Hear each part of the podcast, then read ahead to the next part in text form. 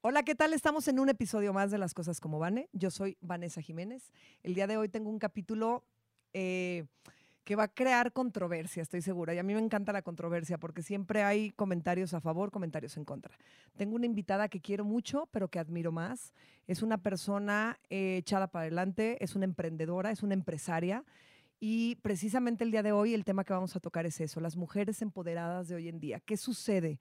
¿Dónde están las decisiones? Eh, ¿Qué piensas de una mujer empoderada? ¿Y qué piensa una mujer empoderada, emprendedora, este, aventada del mundo y de lo que el mundo dice? Entonces, quédense para ver de quién se trata esta invitada. ¿Estás listo? Las cosas como van.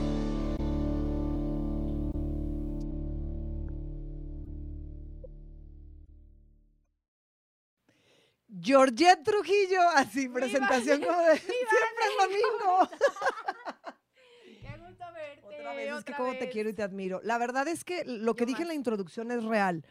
Creo que podemos conocer a muchas personas y decir qué padre lo que hace, qué padre lo que realiza.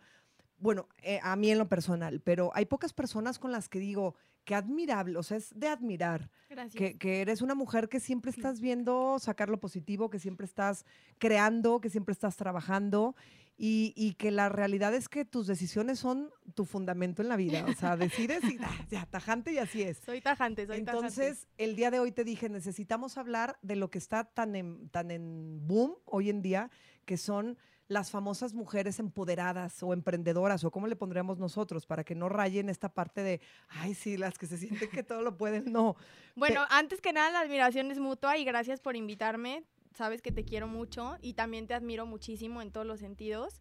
Pues yo creo que empresarias, ¿no? Emprendedoras, porque siento que el empoderamiento tiene como dos connotaciones diferentes. O sea, las mujeres empoderadas podemos parecer como o muy frías o muy, o sea, como que no necesitamos de la gente. Y la realidad es que no. O sea, las mujeres empoderadas somos, yo me considero más bien una empresaria. Una mujer empoderada no necesariamente, porque creo que el hombre también puede ser muy empoderado. Pero, un- pero una mujer empoderada en el, en el ¿En significado. qué sentido? Ajá, sí, por eso dije, no en la parte mamona o sangrona de, ay, yo soy la que toda la-". No, empoderada en que eres una mujer que desde hace mucho tiempo este, te vales por ti misma, eh, tienes tu negocio, creas, construyes y te caes, te levantas, que estás echada para adelante, que pasaste ya por una situación de un divorcio y, y superaste una montaña rusa, como yo siempre he dicho que es el divorcio, que Sí. entonces, para mí eso es el significado de alguien empoderado. Puede ser un hombre o una mujer. En este Sí. caso, ajá, para que no se me ofendan los hombres, pero en este caso hablemos de esta parte de las mujeres porque no cualquier hombre, entonces, por eso quería tocar este tema, puede o logra llevar una relación y como te lo dije en el mensaje y hablando no nada más de los hombres como pareja, las amistades. No cualquier amigo o amigo puede llevar una relación con una persona que es tan independiente y autosuficiente, que es a lo que yo le llamo estar empoderado. O sea, decir, pues yo soluciono, yo hago, yo creo, yo hago mi negocio. Y, y lo que dijiste al inicio es muy real. Eso no significa que no necesitemos ayuda o que en ocasiones no digamos, ay, güey, sí necesito. Sí, necesito Pero un nos cuesta colchoncito. Sí. Ajá. Bueno, a mí me cuesta, yo creo que nunca he podido decir, porfa, ayúdame. Creo que no. Yo creo que gran parte de las decisiones que yo he tomado han sido, han sido en base a tener un gran equipo en mi vida. En- re- me refiero a un gran equipo laboral, un gran equipo, o sea, de amigos, un gran equipo, o sea, sí creo que las decisiones más inteligentes que he tomado siempre han sido rodeado de personas muy positivas. Que te a mi al- suman. que me suman. O sea, siempre he estado en clases de meditación, tomo mucha meditación. Para mí es muy importante estar yo bien, equilibrada espiritualmente. Este, o sea, para mí lo, lo principal es yo estar bien, porque desde ahí puedo compartir con mi equipo de trabajo, con mis amigos, con mi pareja, con mi familia. Y si mi base no está bien, que soy yo, nada, o sea, lo tengo súper comprobado, nada funciona. Cuando más productiva he sido, cuando mejor me ha ido en el negocio, cuando he logrado más cosas, más objetivos, más retos, es cuando estoy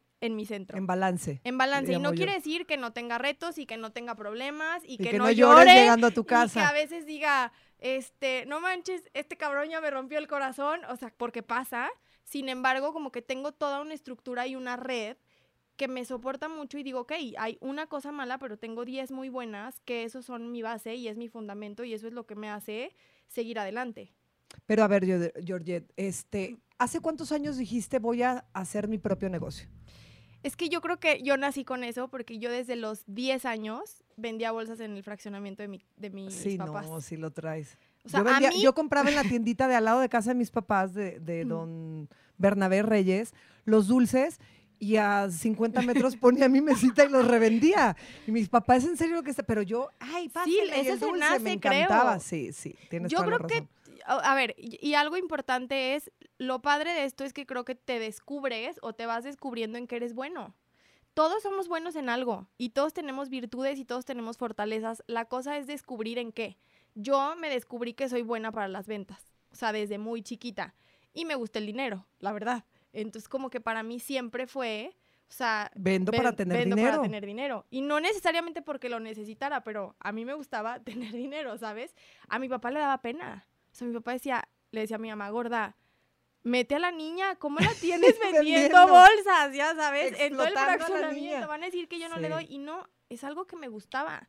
Y para mí es una forma muy padre de relacionarte con la gente. Yo y yo es ¿Cuántos años tiene Billo? cuatro años y medio y con la fábrica de bolsas llevo ya 12 años. Pero para mí Billo tiene este approach con la gente, con las clientas, les aprendo mucho.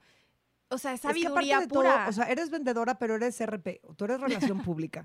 O sea, Georgette este, te pinta, te hace, te pone pestañas, te hace el microblading, te hace los pies, te hace las, te hace todo, te puede hacer todo lo que hay en- de servicio en su salón, pero aparte hace las relaciones públicas y a todo mundo es, mi reina, ¿cómo estás? Entonces la gente dice, quiero ir a Billo, pues sí, es que me tratan y llegas y te sientas y tiene el detalle, el café, la galleta. O sea, la realidad es que también ah, son cosas yo siempre he dicho, el mejor servicio, la mejor atención es lo que hace que algo funcione. Si tienes un buen servicio, una buena atención, una buena energía, una buena vibra, una sonrisa, la gente vuelve al negocio. Y eso es parte del alma y te has formado por eso también de un equipo fuerte y de un equipo bonito. Pero la gente no entiende y a eso creo que también es importante que lo toquemos o resaltemos, que para llegar ahí hay un camino. Es que bueno, qué bueno que dices porque hay personas, hay personas muy castigadoras, le llamo yo, que, ay, claro, pues sí, pues de seguro, pues si lo tienes es porque, no, si lo tienes es porque le has chingado y has trabajado un chorro en te- para tenerlo. O sea, no, no, no, no se, no se construyó de un momento a otro. No, Ahora, no. también si lo tienes es porque lo has mantenido. Yo siempre he dicho, hacerlo, levantarlo y crearlo no es lo más difícil. Lo más difícil es mantenerte. Tú puedes crear y construir y levantar ahorita y pedir un préstamo y hacer, manténlo. O sea, Sí. manténlo y que la gente regrese y que esté contenta. Ese es el verdadero O sea, trabajo está de un emprendedor. comprobado que do- los primeros dos años para una empresa son como los cruciales, porque si pasas esos dos años es que, bueno, vas bien en tu negocio, pero esos dos años, o sea, cualquiera porque eres novedad, vendes, traes toda la pila, pero después de esos dos años es donde realmente se ve la resistencia de si es un buen negocio o no.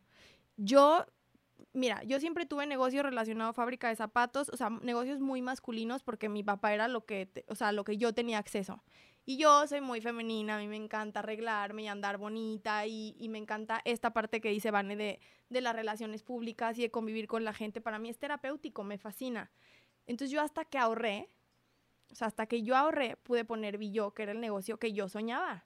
Pero te estoy hablando de que de esto pasaron, pues si mi, fábrica bolsas tiene 12 años, pasaron 10 años, 6 años. Para poder para ahorrar, poder y, poner ahorrar y negocio. poner- el que es soñabas. el que soñaba. Ahora, te puedo hacer una pregunta ahí muy sí, ruda. claro. Las que quieras. Ah, Ay, ya sabes que yo soy. Sácate la encuesta. La realidad es, cuando tú haces Billo, ¿estabas casada?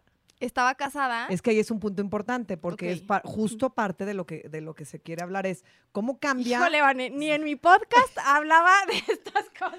Es que aquí las cosas como van. eh.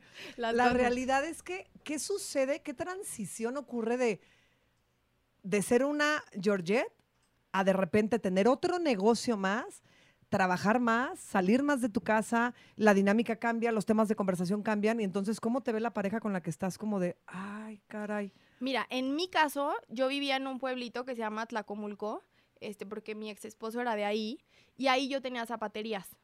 Entonces, mi trabajo era 24/7 en las zapaterías. Entonces, eran, mi papá me ayudó a poner la primera, abrí siete y me empezó a ir muy bien. Entonces, cuando las cosas ya no estaban bien en ese matrimonio, yo le digo como, pues yo ya me voy a León. Es que es lo que les dije al principio. Está toma una decisión y se acaba. O sea, pongo, pongo. Se acaba, se acaba. Pero, a ver, Eres determinante en soy todo. determinante, pero soy súper luchona. O sea, yo para llegar a ese punto es porque yo ya había hecho lo que para mí ya era humanamente posible, ¿sabes? Entonces yo le dije, ¿sabes qué? Yo no puedo con esto. O sea, hay cosas con las que se puede negociar. Yo creo que un matrimonio es de mucha responsabilidad mutua y de un proyecto de vida en común mutuo y de los dos jalar para el mismo lado y tener las mismas convicciones y valores, porque si no es muy Los mismos difícil. ideales. Exacto. Entonces, y ceder, ¿no? O sea, ni todo va a ser como yo quiero, ni todo va a ser como tú quieres.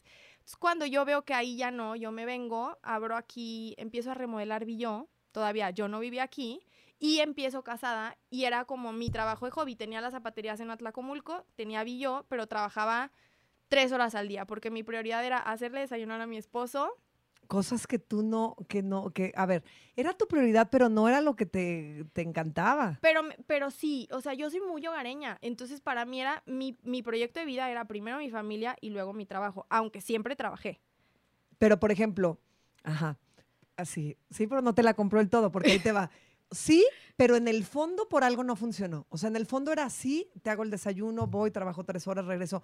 Pero en el fondo yo creo, yo creo que Georgette lo que necesitaba era emprender su negocio, que saliera su negocio, que funcionara su negocio. Y tú me dijiste un día, el día que sea madre, el día que sea mamá, Ah, mis yo ya quiero, van a ajá, cambiar. mis claro. prioridades van a cambiar, pero ya mi negocio va a estar fuerte, ya va a estar, o mis negocios van a estar fuertes, entonces ya le voy a dedicar más tiempo a mis hijos, menos tiempo a mi trabajo. Pero tal vez en el fondo yo creo que a esa edad, con esos sueños, con esas ganas de emprender, de sentirte autosuficiente e independiente, Pues mira, no, no, No, no, era lo que más deseabas en ese momento. no sí, porque yo era muy, o sea, yo desde que me fui a Así, Ciudad de no. México, sí, no, cierto. sí era muy cierto, Georgie. independiente, pero sí siento que me faltaba conocerme a mí. Sí, O sea, la realidad es que me casé de 22 años, no me conocía a mí, súper chavita. súper chavita, no sabes qué quieres.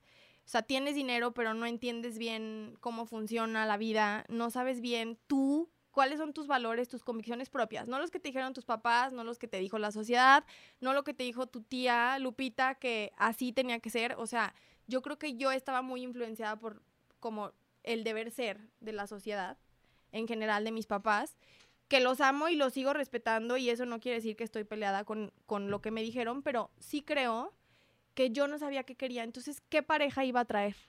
Si estaba perdida. Si me explico, pues lo mismo que yo. Y no es que sea una mala persona, es un tipazo y siempre le voy a decir lo mejor, pero tú atraes.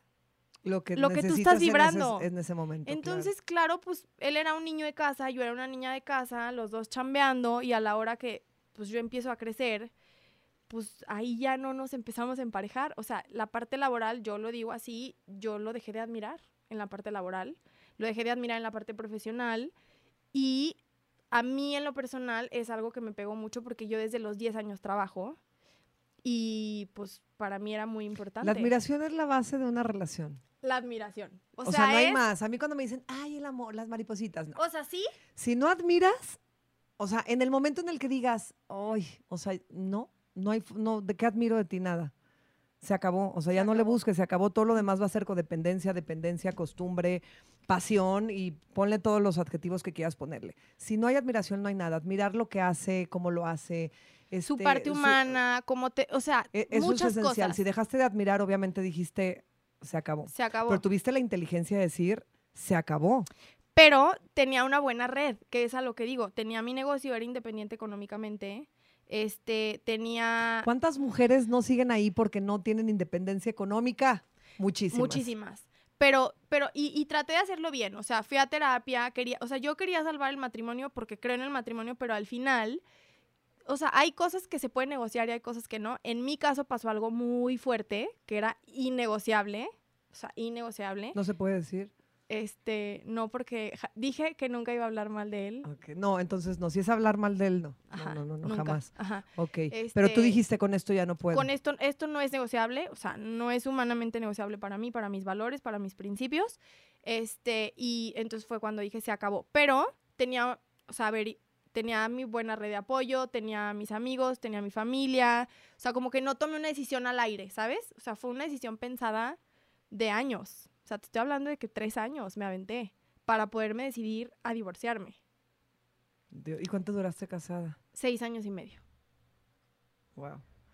Oye, Georgette, ¿y las amistades siguieron y siguen siendo las mismas? No. A raíz de todos estos procesos, o sea, emprendes, te casas. Yo cuando me divorcié les dije que no nada más me divorcié de mi ex esposo, me divorcié de un gran número de amigos, ¿no? O sea, las cosas cambian, hay muchas cosas que cambian. Entonces, fue este el proceso de Georgette casada, Georgette divorciada, emprendedora, su negocio funciona y a raíz de que empieza a funcionar algo, el otro día veía un TikTok que me encantó de no sé quién es este cuate, pero me apareció que decía, ¿por qué las personas más cercanas, los mejores amigos, las más grandes relaciones son las que menos comparten tu trabajo, dan like a tus proyectos, se alegran por tus avances? ¿Por qué les cuesta tanto trabajo? Y es ahí donde vas como seleccionando, digo, también creo que conforme van pasando los años nos vamos haciendo mucho más herméticos, mucho, a mí me ha pasado, que a lo mejor si tenía 10 perritos, como dice la canción, tengo cuatro, o sea, la realidad, yo tenía 10 perritos, me quedan bien poquitos, pero reales, ¿no? Entonces, ¿cambió tu círculo de amistad? Sí, pero yo se lo, yo digo que depend, o sea, ha dependido mucho de la evolución que yo he tenido como persona. O sea, de ti, no de ellos. Sí, o sea, claramente hay mucha gente que se espantó porque yo era la mocha, la que como se iba, o sea, o sea sí, es que venías de, de una, o sea, de una muy tradicional. Ajá, Ajá. Sí. Entonces, para mis papás, o sea, para mi papá que yo viva sola y sea independiente, es como, wow, dame dos. O sea, te respeto y te apoyo, pero, o sea, con calma. Cuesta, cuesta. Ajá. Pero siento que es, o sea, esta parte de que vas seleccionando amistades hasta tú mismo, es parte de tu evolución. Yo hay gente con la que me llevaba, que conecto hoy a la fecha, y hay gente que digo, no me aporta nada. En este Hoy momento no. de mi vida, probablemente en dos o tres años sí, Hoy no, sí. y vas evolucionando. Y, y creo que es parte del ser humano. Lo padre de esto es que nada está bien o está mal. Es qué te da paz a ti, qué te hace feliz a ti, quién te trae en este momento paz a tu vida y quién no. Y quién no, o sea, con todo el cariño del mundo se los digo, déjenlo ir o déjenla ir o déjenlos ir. O sea, esas amistades que no te dan paz, que no te suman.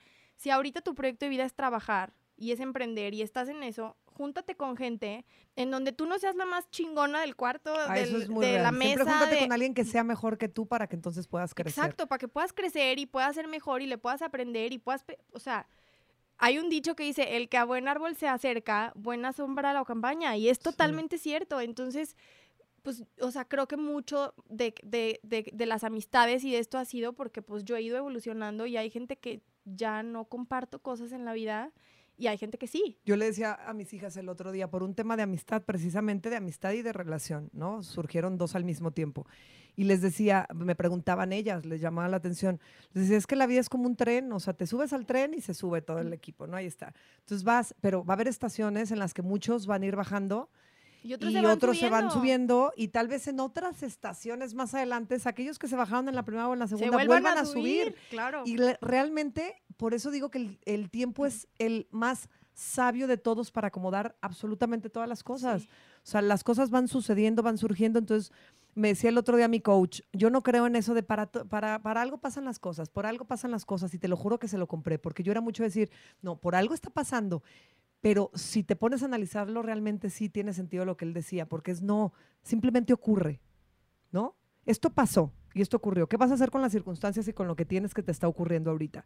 Trabaja siempre que te dé, siempre buscando que te dé paz, siempre buscando que tú y tu centro estén bien, porque entonces todo lo demás va, va a fluir y va a Sin estar ser bien. egoísta. Fíjate que eso, ajá, y está bien padre lo que dices porque hay que buscar que te paz sin hacerle daño a nadie más, ¿sabes? No, o sea, no, no, claro. porque o sea, de repente puede parecer como frío, pero es, o sea, a ver, ¿qué me da paz a mí sin que yo lastime nada a mi alrededor? No, porque hay gente que busca tanto su paz y su Sí, amor ¿qué propio que ¿Qué se dices, confunden, chapa? hijos. Sí. Sí, es que-. Ay, no, es que estoy en mi amor propio. No, pues ya se te fueron las cabras. O sea, ya eso pasó de amor propio a egocentrismo brutal a narcisismo y enfermedad. Ajá, o sea, sí, no, no nos como confundamos con como paz. tomando en cuenta que vivimos en una sociedad en donde a la gente le importamos, nos importa y pues hay que ser empáticos. Que eso creo que falta mucho, por ejemplo, yo sí cuando me divorcié, yo sí sentí mucha falta de empatía de mucha gente que no saben el proceso tan difícil que es tomar una decisión de un divorcio, de, no sé, hasta cerrar un negocio. O sea, todos los cierres de ciclos que tú tengas en tu vida para ti representan un duelo. Sea mayor, sea menor, el terminar una relación. O sea, son duelos que cada quien los vive de manera diferente y cada persona venimos a vivir procesos de vida diferentes. Y hay que ser empáticos con el proceso. Ahorita que dices de empáticos, justo con el proceso, el otro día ponía un ejemplo, pero no, este, me conecté a hacer un live chiquito fuera del colegio de las niñas. Con Milo. Y no, y me conecto y en eso veo, Milo está pidiendo invitación y yo, ay, ¿qué? Después de un año le doy la invitación, ¿qué onda? Y empezamos a platicar. Ah, tú te Yo conectaste. me conecté. Y justo ahí dije, dije, es que la gente siempre inventa historias, ¿no? Y ya me divierto de las historias que inventan. Pero aparte de eso, es, no somos empáticos y puse el ejemplo del velorio. O sea, ¿cuánta gente va a un velorio o cuántas personas que van a acompañar a alguien que perdió a un ser querido es, porque se los juro que sí pasa, yo lo he escuchado. No, yo creo que él no le dolió tanto, no lloraba casi. Ah, no, pues está chingón. Ay, no, esta, híjole, sí está súper triste, está súper dañada, lloró mucho. ¿Por qué medimos en base a, la escena que tenemos, a lo primero que tenemos? ¿Por qué no somos empáticos con el simple hecho de pensar en hay una pérdida? Si lloras menos, lloras más. Esas son las formas de mostrar nuestras emociones y de ser, tú lo decías ahorita, el que sea emprendedora, luchona, no quiere decir que a veces no llego a mi casa y lloro y digo, puta, estoy cansada, estoy así, Mira, estoy... me, me Por hace supuesto. se metieron a robar a mi negocio hace tres semanas, ya me ha pasado en las zapaterías muchas veces, o sea, y sin embargo, claro, sigue siendo humano, sigue sintiendo, te sigue dando coraje, o sea, sigue Pero la gente te va teniendo... a apostar que si te vio al día siguiente o a los dos días, Georgette está súper bien. Claro. Hasta parece que ni le robó. Porque yo soy resiliente, porque les voy a claro. decir algo, y esta es mi frase de vida. El 10, o sea, de, de tu 100% de tu vida, el 10% es las cosas que te pasan. Y el 90% es la actitud Que le pones a las que le cosas pones que a las cosas. Y eso para mí es como la base. Y no Sí. quiere decir que a veces no me sienta triste y no esté deprimida y no llore y no, o sea, pero pues sí te pasa, pero igual te van a pasar esas cosas ahorita en 10 años, en 20, en 30 y pues no me voy a quedar en mi cama llorando toda la vida porque les platico, estaría No, yo deprimida les digo, sin generar. yo les digo, llora. O sea, ¿te dolió algo? Llora. ¿Te lastimaron? Llora. O en cabrón. O pero tómale- date dos días. hazte- pero to- no te estanques en el dolor, no te estanques en el odio, no te estanques en el coraje, porque aparte lo platicábamos el otro día de, de lo de unos tumorcitos que hablábamos aquí afuera del aire y, les- y decíamos, pues el- eh, es cáncer, o sea, son enojos guardados, son rencores, son frustraciones, son c- corajes, son resentimientos. Entonces, sí permítete, porque también hay personas que es como de no, no, no, no. O, lo- o los, los papás o las mamás que si son niños, son hombres a los que están educando y usted no llore. Porque Déjenlos que lloren, o sea, que saquen las emociones y que saquen todo. Que no repriman, pero que no se estanquen en el dolor. No estancarnos en el dolor. Hay cosas que sienten de la fregada y no quiere decir que porque no las estás llorando todos los días o estás deprimido, no lo estás sintiendo. Cada persona reacciona de forma diferente. Pero hay que ser, em- volvemos a lo mismo, la empatía. O sea, cada persona venimos a vivir procesos diferentes y retos diferentes. Hay gente que nació buenísima para los negocios y su reto va a ser todos los días estar formando un buen equipo y ese va a ser su reto. Hay gente que, o sea, luego hacemos mucho menos, por ejemplo, yo admiro mucho a las, a las mujeres que se quedan en su casa. Hacer madres de familia O sea, hacer amas de y casa. amas de casa está. Esa es Te digo una que me quedé empresa. seis, seis días, digo, seis semanas sin quien me ayudara en la casa y casi me mato yo y me avento por el balcón. Dije, Es que- no, co- no, es no, que no. es una empresa. No, está cañón. O sea, o eres buena esposa y buena mamá y llevas una casa al 100, o es que eres empresaria. Es que no se puede. Y, y además está súper fit. O sea, es que humanamente no se puede. Yo siempre digo, la vida es prioridades. ¿Cuál es tu prioridad en este momento? Y ojo, y con las prioridades que tengas en la vida, entonces, ¿cómo empatas con la pareja que decidas tener? Es que ¿No? ahí, por Porque eso te estás tienes diciendo que eso. conocer. Hay personas, hay parejas que dicen, no, no, no, no, yo quiero a la señora que llegue y esté la comida calientita y que casi que me sobe los pies porque llegué cansada de trabajar, ¿sí? que me Y que me tenga, ajá, y que me tenga el boiler prendido para calentarme, pero que aparte me dé mis buenas no, pero pues sí, pues entonces tenme como reina dentro de la casa, o sea, y ya es todo lo que hago. Pero las personas que hoy en día se ven más, que por esto es- era este episodio, cada vez se ve más esa necesidad de las mujeres de decir, quiero crear, quiero emprender, quiero hacer, quiero ganarme mi dinero, quiero tener mi negocio, no quiero depender de nadie. Yo te lo decía antes de entrar al aire, que vi a una psicóloga que se está haciendo como muy viral, Ajá. una señora ya madura que sa- saca mucho a Slinder desde Sí, hecho. sí, sí. Y se me olvida mucho su nombre. Bueno, se me olvida todo. Eh, esta señora, eh, el otro día compartió en un TikTok que decía, decía, cuando, cuando, cuando no eres independiente económicamente, jamás vas a tener la capacidad de decidir a una pareja. Nunca. Aunque tú creas que le estás decidiendo, no, reina, no le estás decidiendo. lamento decírtelo. Cuando seas independiente económicamente, autosuficiente y eh, con ese empoderamiento del que yo hablo, sin ser mamonería, empoderamiento, entonces puedes tener las herramientas para decir, yo decido. Desde la Porque des- libertad. Desde la libertad es tú me sumas, hacemos equipo y qué podemos hacer juntos. Pero las mujeres que, que- que solo están esperando, como, ¿cómo decían cuando estabas en la universidad mientras me caso? Pero te- había una carrera. yo le- MMC. MMC. MMC. En el cumbre será Es- muy común. ah, así sí. mientras me caso. E- Es, es de verdad muy difícil que entonces estés tomando una decisión bajo, bajo una necesidad real tuya. Pero es lo que te digo, o sea, volvemos a lo mismo. Cuando me casé, pues obviamente no sabes ni qué quieres, ni quién ¿Te casaste eres. enamorada? Muy, muy o sea, enamorada. ¿Te casaste con el amor de tu vida?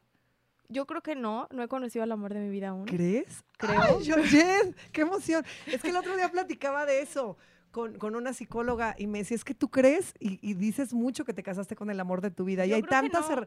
tantas cosas que me dictan que ni siquiera. No pero- porque no me conocía tanto. Hoy soy una mujer muy independiente, muy segura de lo que quiere, con, o sea, cosas que puedo negociar, porque si tú quieres que una pareja entre a tu vida, sí creo que hay cosas que tienen, o sea, si me dijeran, tienes que trabajar cuatro horas menos, sin problema lo hago. Eso quiero saber. Si llegara una- un hombre ahorita a tu vida.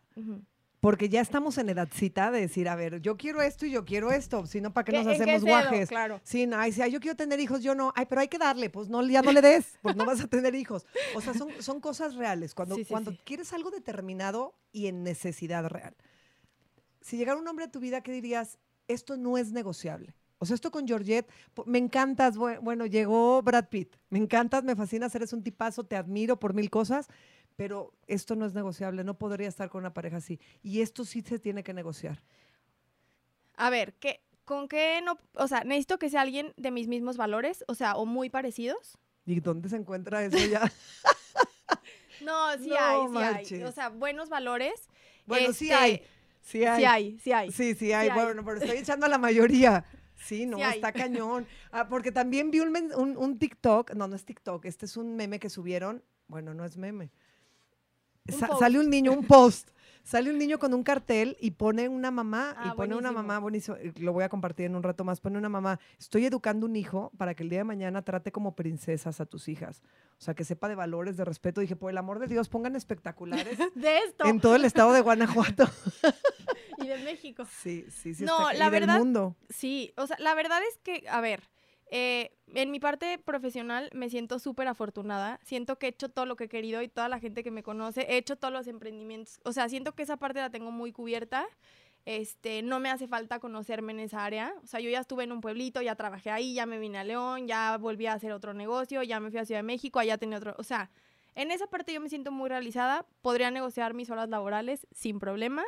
Para o sea, mí, no trabajes tanto, porfa, Sí. dedícame más tiempo. sin problema, pero tiene que llegar alguien que para mí sea, o sea, si yo voy a dejar algo que me gusta tanto y no dejarlo, compartirlo, porque Tiene que ser alguien que digas, "Uf, movió todas mis... y lo haría sin problema, ¿sabes? Porque al final yo creo en la familia, yo creo que Sí. te voy a decir algo, creo en la familia, creo en el matrimonio, creo en los hijos, creo en que hay buenos hombres, he salido con tipazos que a lo mejor no queremos lo mismo, pero tipazos, otros no tanto, pero aprendes. Pero lo que dices también es lo que atraes en ese momento. Y creo que has atraído buenos tipos, solo no ha sido... Ajá, no hemos hecho Y clic. en el momento en el que no estabas bien y estabas en crisis, atrajiste la...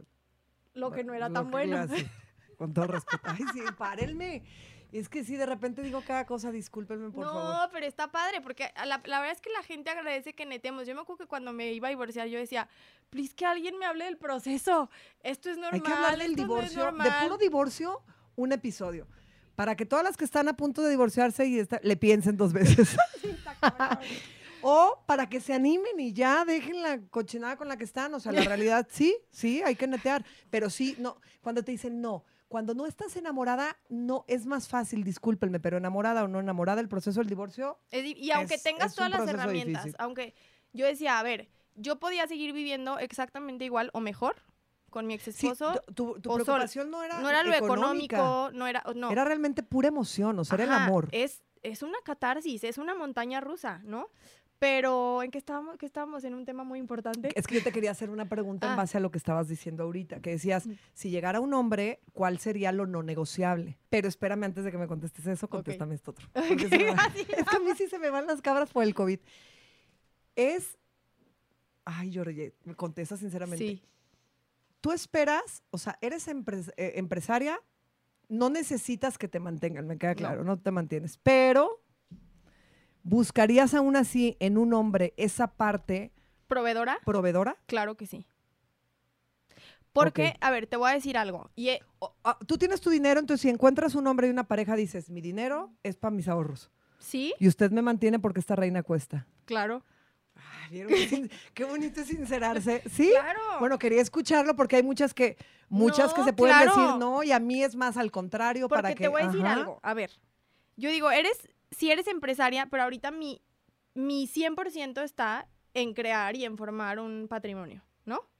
Es, o sea, esa es mi realidad hoy. El día que llegue una pareja, el día que yo tenga hijos, el día que mi prioridad no sea mi negocio al 100%, pues no voy a ganar lo mismo. No hay manera de que yo me pueda dar la vida que me doy hoy si no genero y estoy al 100% en mi negocio. Entonces, es ahí donde te digo, el matrimonio y la familia es una empresa. Hay mujeres que yo, que yo creo que dicen, para nada, yo no quiero estar en mi casa, yo no me quiero dedicar a mis hijos, yo quiero seguir siendo empresaria, Chaparro, contratamos tres enfermeras, niñeras, lo que sea, yo pongo la mitad, está bien, yo no. O sea, yo, yo soy muy dedicada. Entonces, ahorita me toca ser empresaria, lo voy a hacer súper bien, pero el día que decida tener una familia, no voy a dejar mi negocio porque eso es parte de mi esencia.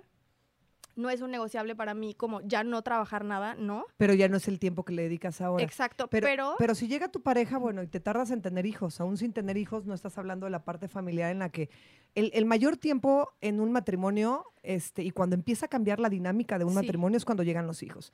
Hay mujeres, también este es otro mensaje, me depositan por favor por las ayudas que les estoy dando. que, "Ay, lo voy a amarrar. no. No, chula. O sea, con un hijo Please, les amarras. no. Sí, no. Por favor, no los amarran, no con un hijo se va a fortalecer la relación. No, también esa es otra cosa, las cosas que no les dicen de cuando llega un bebé. Para mí es la cosa más maravillosa que me ha pasado en la vida. Yo les digo, la maternidad para mí es el regalo divino. O sea, yo la disfruto y creo que se nota en lo que Sí. comparto. De verdad, lo disfruto y lo antepongo ante todas las sí, cosas. tus hijas son Mi prioridad, prioridad, eh, siempre. Pero es muy difícil, es muy difícil. Y cuando estás en pareja y llega un hijo, la forma en la que tú educas y educa a él ya es difícil. La forma en la que tú quieres regañar y regañar. La forma en la que tienen las ideas, los pensamientos, el mal dormir, el menos relaciones sexuales, el- todo lo que cambia y lo que implica tener bebés, un embarazo, un proceso, cambia la situación. Pero si tú quitas esa parte, que ya me fui por el consejo que les di, gracias, si tú quitas esa parte y llega una pareja a tu vida, vives con esa pareja, aún así te gustaría, es que esta parte es bien, es bien importante porque a veces somos mentirosas. no, es la no, realidad. aquí no hay y yo sé que tú no. No, Y yo tampoco. yo soy Entonces, claridosa. ah, somos mentirosas de, no, no, la igualdad femenina, la igualdad del hombre y la no, mujer. yo no soy igual. pero en el, ajá, pero no. a mí la igualdad me vale.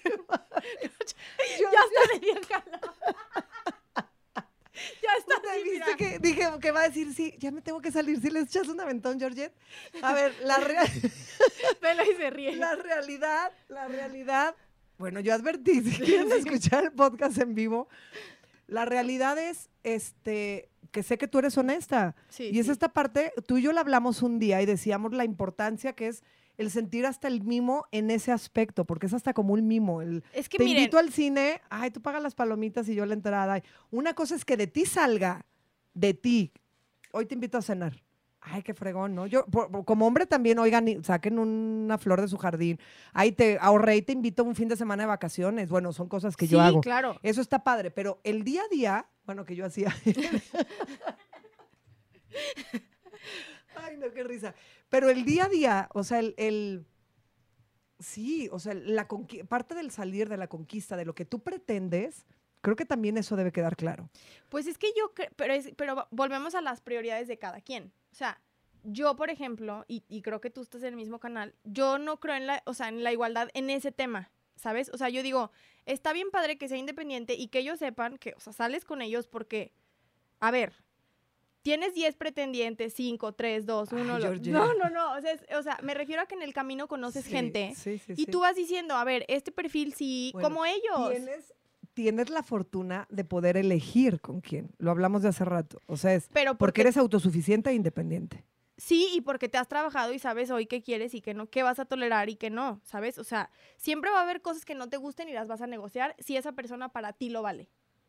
Si no lo vale, vas a decirle chulo o te van a decir chula que te vaya súper bien, ¿no? Claro. O sea, pero por ejemplo, a mí en la parte económica yo digo, pues sí está bien padre que ellos, o sea, como que no les quites esta parte de ser proveedores porque, a ver, científicamente está comprobado que el hombre es mucho más cazador, es mucho más proveedor, o sea, desde las épocas de antaño. Entonces está padre y nosotras no perder esta parte femenina, esta parte del chiqueo, esta parte de, pues, la inteligencia emocional que requiere, ambas dos, requieren mucho esfuerzo Y un equilibrio. y un equilibrio. Entonces, no se puede que los dos sean súper entrones y súper trabajadores y entonces yo pongo y luego tú también, porque eso es una lucha de poder. Entonces, yo creo que ahí hay que ver. ¿Crees que se vuelve competencia? O sea, ¿crees que una relación en la que los dos son fuertes, empoderados, trabajadores, todo el tiempo y todos los niños los cuidan las nanis, las no sé qué, las no sé qué, re- llegan a casa y, y si es como, si se puede volver una lucha de poder en yo gano más, tú ganas menos, yo ya crecí, yo avancé. Mira, no sé, nunca me ha tocado como el, o sea, siempre me ha tocado como no, no esta parte, pero probablemente sí. O sea, es que no se puede haber dos personas tan fuertes. O sea, tiene que haber un equilibrio, ¿sabes? Fíjate que yo tuve una historia contraria, hijo, yo creo que sí es de las personas que más admiro en mi vida. De verdad, y qué lástima que no viva aquí. Es una de mis amigas que amo y adoro con todo mi corazón, no vive aquí. Empoderadísima. Y ella cuando le, le- le proponen el, te tienes que ir a Europa por A tu vivir, trabajo, entonces él tenía su restaurante que acaba de abrir, que era su sueño, el de él era restaurantero, y ella le dice, yo, yo mantengo, pero es mi sueño. O sea, la, la manera de... Ay, se me puso la piel chinita, porque digo, esos son... Siempre he dicho que las amistades y las relaciones tienen que tener conversaciones incómodas. Y, Y quien no sabe llevar conversaciones incómodas, sí. pues va a estar solo toda su vida. Entonces, esas- ese tipo de tema en el que entra, imagínate el qué hago. O vete tú con la niña o me quedo, ya tener una niña chiquita. Tomaron la decisión de irse. Ella durante varios años mantuvo su familia, ya tienen dos de mutuo hijas. acuerdo. Mutuo acuerdo. Mucha gente aquí critica. ¿Y cómo va a poder estar de mantenido? No era de mantenido. Él era, era un acuerdo. él era el amo de casa. Sí. Él limpiaba, barría, hacía de comer. hace- Y juntos empezó ella a crecer tanto y tanto que le dijo, ahora vamos a poner el restaurante de tus sueños. Y él ahora tiene un restaurante en Europa de comida mexicana que es un éxito. Entonces ve cómo logran crecer como pareja, trabajo en equipo, sabiendo las fortalezas y las debilidades o lo que, o lo que esperas de cada quien. Acabas de decir algo, trabajo en equipo. O sea, y estas pláticas y estas conversaciones del dinero, de, o sea, se tienen que tocar. Me explico. O sea, Completamente. hay gente que va a decir, oye, yo no quiero que tú trabajes. Sí, y que también y es que válido. tú puedes decir, ah, perfecto, entonces, ¿cómo le vamos a hacer? Y va a haber gente que, yo, por ejemplo, para mí no sería negociable no trabajar nada. No, porque me encanta la atención al cliente y me encanta llegar a mi negocio y cómo están. Y, o sea, es parte de lo que me hace mi... Y fíjate, Georgette, que yo creo que a mí una de las cosas que flaqueó mi, mi matrimonio fue cuando retomé el trabajo. O sea, cuando yo me casé, yo trabajo desde que tengo uso de razón, igual, ¿no? Y desde que estaba en preparatoria, la maestra de mercadotecnia me jalaba a Revilla, me acuerdo, la empresa de Revilla. Yo ahí hacía práctica, aunque no me pagaran. O sea, yo trabajaba y decía, yo quiero aprender. No, no, y somos old school en Sí, el sentido no, de que, o sea, Exactamente. y vi el trabajo en mi mamá. Mi mamá ha sido una mujer que tiene 68 años y sigue trabajando. Trabajando. Entonces, este, pues veo papás que los dos trabajan. Veo, tengo también ese ejemplo, esa parte de- de- en casa y esos valores que yo considero son valores, porque no es de, ay, mi reina, usted aquí quédese quieta. Ya Sí, que las decisiones que tomes después en pareja son diferentes. Pero es algo que les enseño a mis hijas, trabajen, este, sean independientes, autosuficientes. Ya sus decisiones después si encuentran una pareja que digan, ya no, bueno, pero que lo sepan hacer. Entonces yo trabajé siempre, siempre, siempre. Cuando, cuando me embarazo de Victoria, o sea, yo todavía recién casada y de meses de embarazo, yo trabajaba de, me salía para entrenar, de, porque nunca dejé de entrenar, de, me salía de mi casa a cinco y media de la mañana, ¿no? Entonces trabajaba, digo, entrenaba de seis a siete y media, me bañaba en el Sport me iba a la empresa porque era directora comercial de MBC Radio Y entonces me iba a la empresa de ocho y media a dos y a las dos de la tarde bajaba a cabina de radio de dos a cuatro. Entonces me llevaba toppers la comida o la asistente que tenía en ese momento me ponía ahí la comida y luego subía de cuatro a siete y media a oficina otra vez. Pero yo, ah, me decían, estar loca, amaba eso. Pero entonces yo no había comida calientita en mi casa, o sea, había ni desayuno. ¿Pero lo había cena en pareja. Sí, claro. Ah, ok. Pero entonces se platicó y todo. Cuando me embarazo de Victoria y me empiezo a sentir mal y mal y dos veces ahí el tamafaz en la estación de radio, él me lo dijo. Ahora yo te pido, o sea, si queremos ser papás, no, no friegues. O sea, la prioridad Sí, de ser papás, que- bájale dos rayitas a tu nivel. No hay necesidad, trabajas por gusto, no hay necesidad. Para. Entonces yo dije, paro, me trato de tener mis dos embarazos seguidos, gracias a Dios sí se dio, y, y regreso a trabajar. Entonces me dediqué a ser mamá. También se me desconectó el cassette, también se me fueron las cabras de muchas cosas, también quise retomar y lloraba y me sentía frustrada porque me sentía pendeja porque todo avanza tan, tan, tan rápido, Es que un consejo que dije- siempre he escuchado es que nunca puedes dejar al 100. nunca puedes parar por- o- porque- o, sigue Porque estudiando. estás, por- es que te sales del mercado. O sea, y más ahorita que estamos Pues me pasa que cuando quiero retomar, entonces me doy cuenta que un horario de oficina no era viable, porque no quería dejar a mis hijas ni sacrificar el tiempo. Que las propuestas que me hacían no eran viables porque me, me tenían que salir y viajar. Que la dirección comercial que me volvieron a ofrecer no era... O sea, me daba cuenta que no, empiezo a emprender con las redes, con, con ir a por lo que hago yo, la conducción de eventos, el, pues eso no me quita tanto tiempo, ¿no? Y cuando empiezo a retomar, nunca se me va a olvidar porque fueron esas palabras de, ah, ya mujer empoderada. Entonces, eso creó crisis. O sea, se, se perdió esta parte en la que ya te, las parejas a lo mejor se acostumbran a que por la señora está en la casa con el hijo y hace y todo, y luego de repente está acelerada, quiere volver a trabajar, más la bici, más el entreno, más las niñas, más... No, pues, ¿qué, qué onda? ¿Qué fue esto? Entonces sí se perdió, sí se pierde. Sí, de repente, este, creo que hay que tener cuidado en eso. Una, las negociaciones. Dos, la forma en la que te comuniques. Pero tres, bajo qué, bajo qué, bajo qué parámetros o bajo qué circunstancias estás tomando las decisiones en pareja, cuando tienes pareja, ¿no? Y yo creo que no. Es que, a ver, yo creo que las parejas es como un camaleón. O sea, vas, vas cambiando, vas, vas evolucionando, te vas transformando, vas evolucionando y te tienes que. O sea, si no evolucionas, pues es que te mueres. ¿Me explico? O sea, ¿por qué? Porque no eres la misma Vane de cuando se casó, ni él va a ser el mismo. Claro. O sea, evidentemente las personas vamos cambiando, pero creo que por eso las conversaciones son tan importantes y el o sea, a mí algo que yo creo que siempre voy a luchar es porque tengas estos espacios y estos momentos con él, sin hijos, sin trabajo, sin de Esenciales. en dónde estamos y a dónde vamos y qué queremos, en qué sí estamos negociando bien y en qué no. Porque evidentemente crisis va a haber. A ver, la vida está cabrona allá afuera. O sea, per Sí. se la vida es Sí, difícil, sí. ¿sabes? Todos los días te pone retos diferentes y te pone cosas para moverte y para que entres en crisis y veas cómo sales y si ahora eres más resiliente o menos resiliente. O sea, siempre estamos en movimiento. Y en entonces, pruebas. y Yo, sí. siempre he dicho que la vida es como, una, como pruebas constantes, ¿no? Si Como vas pasando materias, constante. no, la reprobaste, ahí te va Sí, otra entonces, vez. Órale, va, mi reina. No aprendió, órale, ahí va otra vez, el otra vez, extra. el ex- Eh, Sí, Ajá. o sea, es como estas pruebas de aprendiste, bueno, entonces aprendiste bajo esto, sigue trabajando y generando Pero bajo entonces, esta parte. ¿a quién quiero de equipo? ¿Me explico? A gente que te sume, Entonces, siempre. pero imagínate dormir con alguien todos los días de tu vida, o sea, bueno, o lo que te quede de vida, pues quieres un equipo que evolucione, a lo mejor no a tu ritmo, porque cada quien tenemos un ritmo diferente, pero sí que sea compañero y te diga, ok, ahorita estás tú en ese proceso, está bien, a ver, ¿cómo te ayudo sin que afectemos? O cómo me ayudas tú porque traigo este proyecto muy cañón y ahora te requiero yo más Sí. presente en mi vida y en la de... comunicación, a final de cuentas, es negocio, y digo, y conversaciones incómodas, es mi frase que traigo de moda. O sea, si no, si no las haces, no fluyes y no y es tu funcionas. equipo. Yo, yo ah, con una persona con la que salí hace no tanto, le decía, es como, este es el negocio de tu vida. Me explico. O sea, el, el encontrar una buena pareja es el negocio de tu vida, porque es tu mejor socio o el peor. Y la decisión está en ti. O sea, Sí. imagínate, o sea, es tu mejor socio porque, a ver, si tienes estabilidad en, o sea, en tu hogar, tú no tienes tiempo de estar pensando en la crisis, en, e- o sea, estás ocupado en tu negocio, en crear, en formar, en, porque tienes esta área cubierta, pero cuando en tu hogar no están bien las cosas, todo lo demás no funciona tan bien. Entonces yo digo, pues es una gran sociedad, o sea, tienes que saber escoger súper bien a tu socio. Ahora, separar. Tienes separar. que saber escoger muy bien y es separar. Ya el trabajo se acabó, ah, entonces de aquí para el real también, o sea, sí to- tocar temas, sí hablar de, porque es parte de la conversación, es parte de la admiración, pero aprender a separar cuando estás en pareja, cuando estás en trabajo, cuando estás este, con tus hijos, cuando estás con tus amigos. O sea, el aprender a separar es muy importante. Hoy en día vivimos acelerados. La realidad es que es, o o sea, a mí se me pasan los días como nada y digo, no alcancé a hacer nada. Vivimos acelerados, vivimos corriendo. Y yo, yo considero que a veces mezclo algo, una cosa con la otra, ¿no? O sea, si me enojé por algo, entonces ya estoy enojada con mis hijas. ¿Y qué culpa Pero es que ellas? somos humanos también. O sea, es que volvemos a Pero lo por eso es mismo. un trabajo constante. Y tú lo decías al principio, la meditación. A mí la meditación es la que me ha dado la herramienta para estar en mi zen y no perder el control y, no haberme aún vuelto así, loca.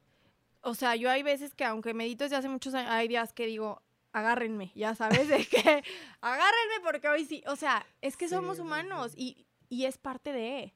O sea, es parte de la crisis, es parte del llanto, es parte del berrinche, o sea, es parte de. Y dice que somos mujeres, hija. No, y, O sea, es parte del berrinche, la crisis, no. Y también las mujeres, ni cómo nos y los hombres también, ¿o Porque no? yo también, como digo una cosa, digo otra. O sea, sí estamos bien piradas de repente. Sí, Sí, pero, sí, sí. pero también tenemos nuestras cosas bien hermosas. No, pero yo digo, o sea, O también aprender a decir, bueno, es esta locura, es Marte y Júpiter, o Marte y Venus, o Marte y la, luna y el sol. sí, o sea, sí, sí, sí. la realidad es esa. Tú estás pensando ahorita y haciéndote una historia. Y acá, ya, acá es otra historia, es otro Pero tema. Las algo. mujeres somos muy así, muy telenovelescas, muy, pues veíamos Disney, ¿qué pueden esperar? O sea, si tu papá te ponía Disney y te ponía Rosa Salvaje chiquita, no puedes, no puedes esperar no hacer Amor historias de real. telenovelas. Amor real. Ay, ¿esa cuál era? No sé, una de época que yo veía por los vestidos. No, no, yo veía Londra. No, esa También no era la- de época. Ay, sí, ahorita. Hay que hacer un programa de telenovelas. ¿Sabes qué estaba pensando ahorita que estabas hablando? ¿Qué pasaría si en otro episodio se invitan a un hombre empoderado? Imagínate la diferencia. ¿No gusta pasar? No. la diferencia de qué es lo que piensa. O sea, porque nosotros tenemos nuestra idea y nuestro pensamiento. Entonces, ¿qué piensa un hombre? Estaría muy o qué bueno. piensan, ajá, de o tener a los dos, así tú y así de, pues si yo me siento que soy empresaria y Yo te hago traigo y- al empoderado. Yo te traigo al empoderado.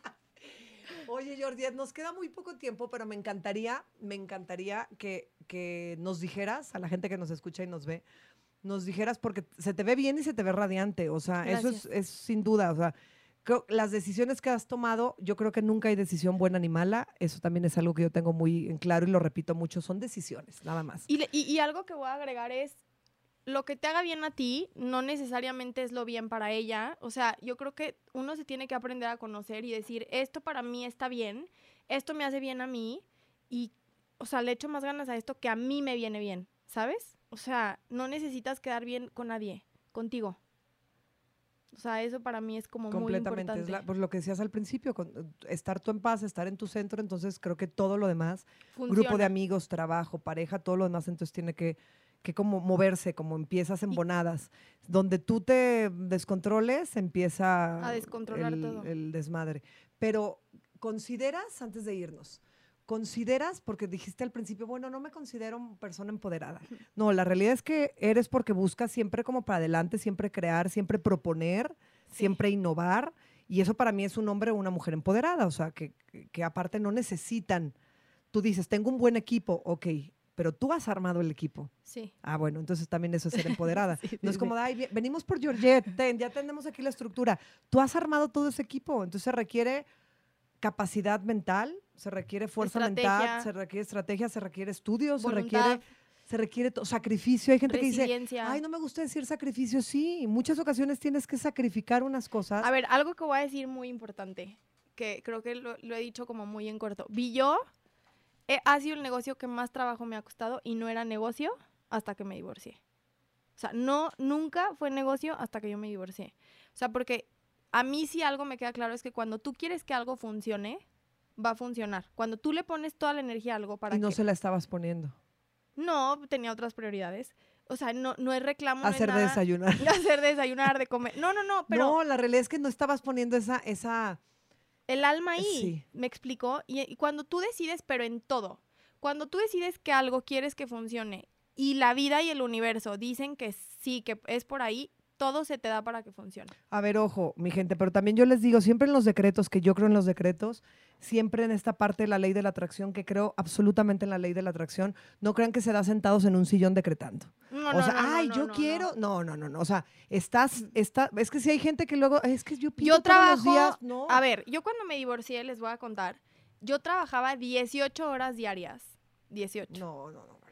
Este, porque yo decía, no, o sea, y, y por gusto porque me apasiona y, o sea, no, no, o sea, no era por, o sea, de verdad me no gustaba. lo sufrías, no sufrías No. tus horas laborales. Y la verdad es que soy muy creativa y me encanta y me despertaba a 4 de la mañana y mi asistente ya me soñaba porque yo a 4 de la mañana de que mañana hay que hacer esto de Ronana y traía dos proyectos de imagen y entonces los, los tenía que sacar, pero me apasionaba. Entonces yo digo, en lo que estés, pero hazlo al 100, apasionate, disfrútalo, goza el proceso, pero es trabajo. Y decrétalo y piensa que va a ser un éxito. Pero es trabajo.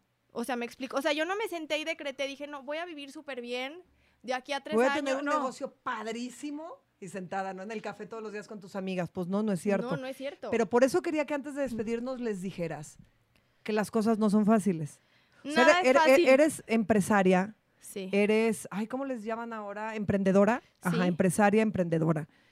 Pero no ha, no ha sido fácil. Has estado a punto de decir, ya, cierro esto, no está funcionando. Has estado, o sea, has tenido todos eso y que la gente sepa que no es fácil. O sea, que hay que aguantar y hay que soportar. No, y, y por eso empecé diciendo como, mis primeros tres años de mi negocio no fueron negocio.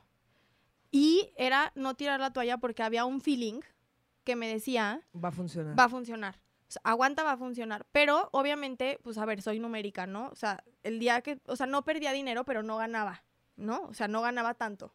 Entonces yo decía como, ok, mientras no pierda, este negocio va a seguir. El día que pierda, ese día lo cierro al día siguiente. O sea, no hay manera de que yo le ponga un ¿Ves negocio que no sí me da. Sí, sí, soy muy determinada. Pero la vida me ha hecho así y las cosas son de esfuerzo, de constancia todos los días, lo sabemos, y lo sabemos en el ejercicio, en la comida, en el trabajo, en las relaciones. O sea, es un trabajo diario y es de ponerte objetivos. No hay nada bueno ni malo. Si tú quieres estar en tu casa y para ti tu proyecto de vida es tu familia, Está perfecto. está perfecto y requiere tiempo todos los días. Y Pero esfuerzo que y decidas que eso es destreza. lo que quieres, Ajá, que no te quejes porque eso decidiste. Exacto. Que decidas que eso es y lo que tú requiere mucha inteligencia emocional. Uf. O sea, ¿no? Entonces, pero es un esfuerzo todos los días. Y definitivamente yo sí creo que detrás de un buen matrimonio, una buena empresa, un buen equipo, este, un buen podcast, o sea, hay mucho trabajo detrás. Que la gente ve el resultado, sí, la gente ve el resultado de hoy, pero la gente no sabe que llevamos todo lo que se ha construido. años trabajando. La gente no vio, por ejemplo, te digo el robo, duré dos días, estaba hiper deprimida porque me robaron una cantidad industrial de, de cosas que para mí en ese momento eran muy importantes, independientemente de lo económico, ¿sabes? O sea, Sí. como muchas cosas, la violación a tu privacidad, lo platicábamos hace ratito, este... Pero al final es, pues, ¿qué haces con eso? O sea, 10% es lo que te pasa, el 90% es cómo decides. Ni modo. Ya dale. A darle. Y trabaja y saca trabaja eso. y sácalo y ponle actitud bonita porque, mira, igual ya pasó. O sea, te ¿Me sientas explico? a llorar y entonces no se va a generar lo que te robaron. Y- Trabaja y, ponle otra actitud. Y no quiere decir que, que, no, esté- que no lo pienses Y todavía. que no lo y que no sufras. o sea, yo cuando, el otro día lo platicaba, cuando me divorcié recién era algo que no platicaba y yo justo grababa el podcast con Vané y en- nunca se dio cuenta porque yo llegaba y yo sonreía, yo decía, o sea, yo puedo llegar, yo puedo llorar toda la noche, pero yo tengo que ser profesional. Claro. Y siento que esas cosas son las que te van haciendo la diferencia en la vida. No quiere decir que no sufras, no estés triste, no la pases mal, el trabajo no te agobia a veces, no te estrese, tu equipo de trabajo a veces quisiera que quisieras que hicieran todo por ti y pues no. Pero al final, pues es un trabajo del- del día a día, como es la vida. Pero por eso es importante rodearte de gente, de un equipo Que te sume. que te sume, que no te quite la paz. Buenas elecciones, le Sí. llamo yo, ¿no? En la Pero vida hay que para hacer buenas decidir, elecciones. Hay que, hay que estar bien uno. Porque- es que es lo que, lo que decíamos hace rato, también hay elecciones que vienen desde la parte vulnerable, desde la parte emocional, desde la parte De no- la no- carencia. de la carencia, entonces las elecciones no son las correctas, pero también pues es parte del proceso del aprendizaje, siempre y cuando sí veamos y sí nos demos cuenta que, que es parte de, de un crecimiento y de aprender y no nos estanquemos de la misma forma que dices, no te estanques en el dolor, no te estanques en la depresión, no te estanques con una historia o con una situación que ya fue, que ya pasó. Y te voy a decir algo, siempre, ya sé que ya vamos súper tarde, pero siempre hay ángeles y no me vas a dejar mentir, lo, lo platicamos algún día. Los procesos de la vida, siempre la vida, Dios te pone gente que te, o sea, que te acompañe y no te sea tan duro el proceso. O sea, yo tengo muy marcada la gente que me ha acompañado en ciertos procesos y digo, es que este era un ángel que venía a ayudarme a cruzar esto que para mí estaba complicadísimo. Yo fíjate que les llamo maestros. ¿Sí? Siempre les digo, llegó esta persona y fue mi maestro en esto y necesitaba ver esto y necesitaba darme cuenta de esto y agradezco. Eso es algo, a- a- puedo estar odiando y diciendo, ah, ok, respira, pero gracias, porque en este proceso de mi vida esto me veniste a sumar, esto me veniste a enseñar o me veniste a detener o veniste a jalarme para que avanzara. Entonces son los ángeles o los maestros que tenemos en el camino. 100%. Y, y hay que aprender a verlo y agradecerlo. O sea, porque de verdad yo hay, hay retos que digo, es que si de verdad no hubiera estado esta persona a mi lado, ¿Qué hubiera hecho? que- o sea, ¿cómo? Sí, sí llegan. O sea, Un día estaba viendo una película y comentábamos cuando la estábamos viendo, si te fijas quién ayuda a quién, o sea, era una escena donde alguien eh, llegó a salvar a esa persona, ¿no? Y conforme evolucionaba y avanzaba la película, te das cuenta que quien ayudó fue el otro al que creyeron que había ayudado. No sé si me explico. O sea, muchas veces tú crees sí, sí, sí. que está haciendo la ayuda de alguien. No. O tú crees que el que vino o la persona que llegó es tu ángel y te está ayudando, pero tú no sabes que quien llegó a ayudarlo y quien lo está rescatando eres tú. Entonces siempre es como, como esa parte de energías que también platicábamos en la mañana, esas conexiones de energía, esas relaciones y todo lo que nos conecta a final de cuenta con las personas, tanto hay que saber recibirlo y agradecerlo, como hay que saber decir hasta aquí y cortarlo y agradecerlo. Y agradecerlo. Gracias. No, de que... Un gusto. Vuelve a venir. igualmente. Ay, sí, Ay, vuelve a venir. Vamos a hacer que invite- tú me traes al empoderado que dices y hacemos No, no tiene que ser empoderado, o sea, No, que, no, no, que pero- realmente desde la perspectiva de un hombre eh, empresario, un algo que diga cómo ve a una mujer independiente, autosuficiente, que trabaja, que hace, Y cómo que, se ve? ojo, y que ah, estas mujeres que somos independientes, o sea, también queremos la parte masculina. O, o como tu amiga, que a lo mejor dice, pues yo quiero ser la parte masculina. Lo que acabas de decir me encantó. Que no se confunda. Una cosa es sentirnos fuertes, sentir que eh, hacemos, que creamos, que tenemos un negocio. Y otra cosa es esa necesidad masculina que claro que se requiere y se siente de protección. Eso es completamente independiente. Pero Porque esa, esa, esa es una es necesidad. hablar los roles. O sea, a lo mejor tú dices, yo soy, yo, por ejemplo, yo soy más femenina. Yo sí, yo sí quiero a alguien que sea más masculino. Sí. Tengo amigas que dicen, no, yo quiero ser más masculina, yo quiero alguien como tu amiga que sea más femenino y esté más en su casa. No tiene nada de malo. Pero que se ha hablado y Simplemente, decisiones. pues hay que ver qué rol quiere cada quien y qué rol te funciona. Ninguno está bien o mal. Es que te funciona a ti. Que te ¿no? hace estar en paz, acuérdense. Lo repetiré en todos los capítulos. Busquen su paz, señores. El mundo necesita gente con paz. Y si no están en paz, pues griten y así hasta que... Griten, no estoy en paz.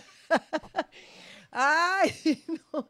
Ya nos vamos. Ya nos vamos. Muchas gracias. Gracias a ti. Te Nos vemos quiero, en. Yo también te quiero montones. Nos vemos en el próximo episodio de Las Cosas como Van. Ya saben aquí, sin pelos en la lengua. Bye bye.